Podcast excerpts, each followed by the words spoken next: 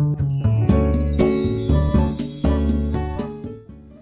はようございます。滝真由子です。今日は11月10日金曜日の朝です。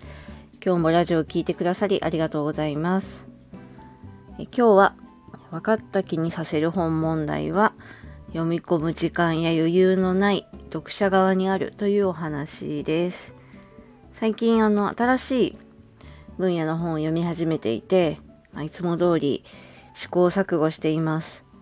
え本については何度かお話しさせていただいていますが、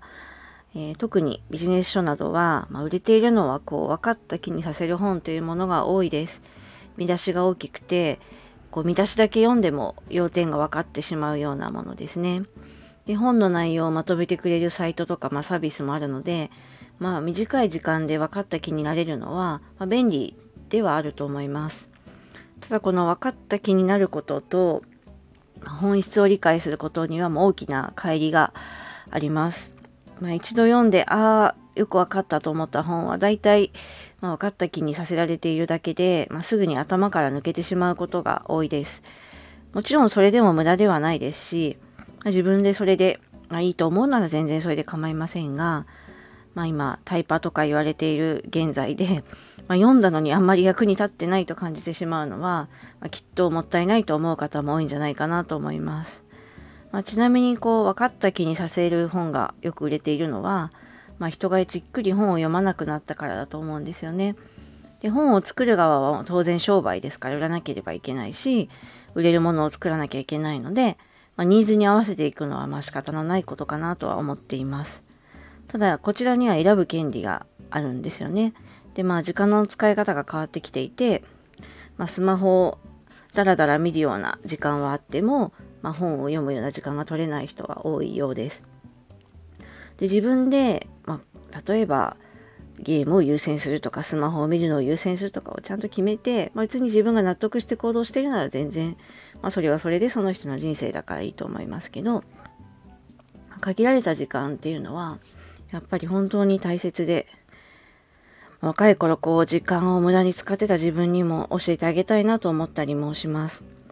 で、まあ本に書いてあることと、まあ、自分の知識とか自分の考えに近づけたいと思ったら、やっぱり何度も繰り返し読んで、ちょっとずつでも浸透させて自分にですね。で、まあ理解を深めたり、まあ、行動を伴うことで、あの、さらに定着するものもあると思うんですよね。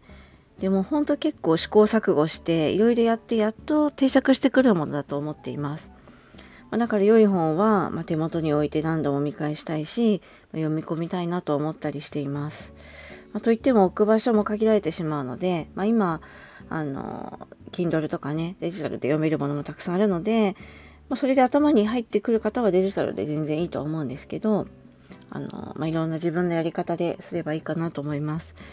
で私もあの、ライターをしていて、まあ、本を書く側の人間でもあるので、まあ、作る側の気持ちも、まあ、売る側の気持ちもとてもよくわかるんですよね。で自分がいいと思った企画って、まあ、売れないって言われて、通らなかったこともあります。すごく読者のためになるなと思ってやっているけれども、まあ、売る側からすると非効率だったり、そのためにはなるけど、たくさんの人が満足しない。少数の人のすごい深い満足よりはやっぱ数を売らなきゃいけないみたいな部分もあるのであのそうですね企画が却下されたこともありました。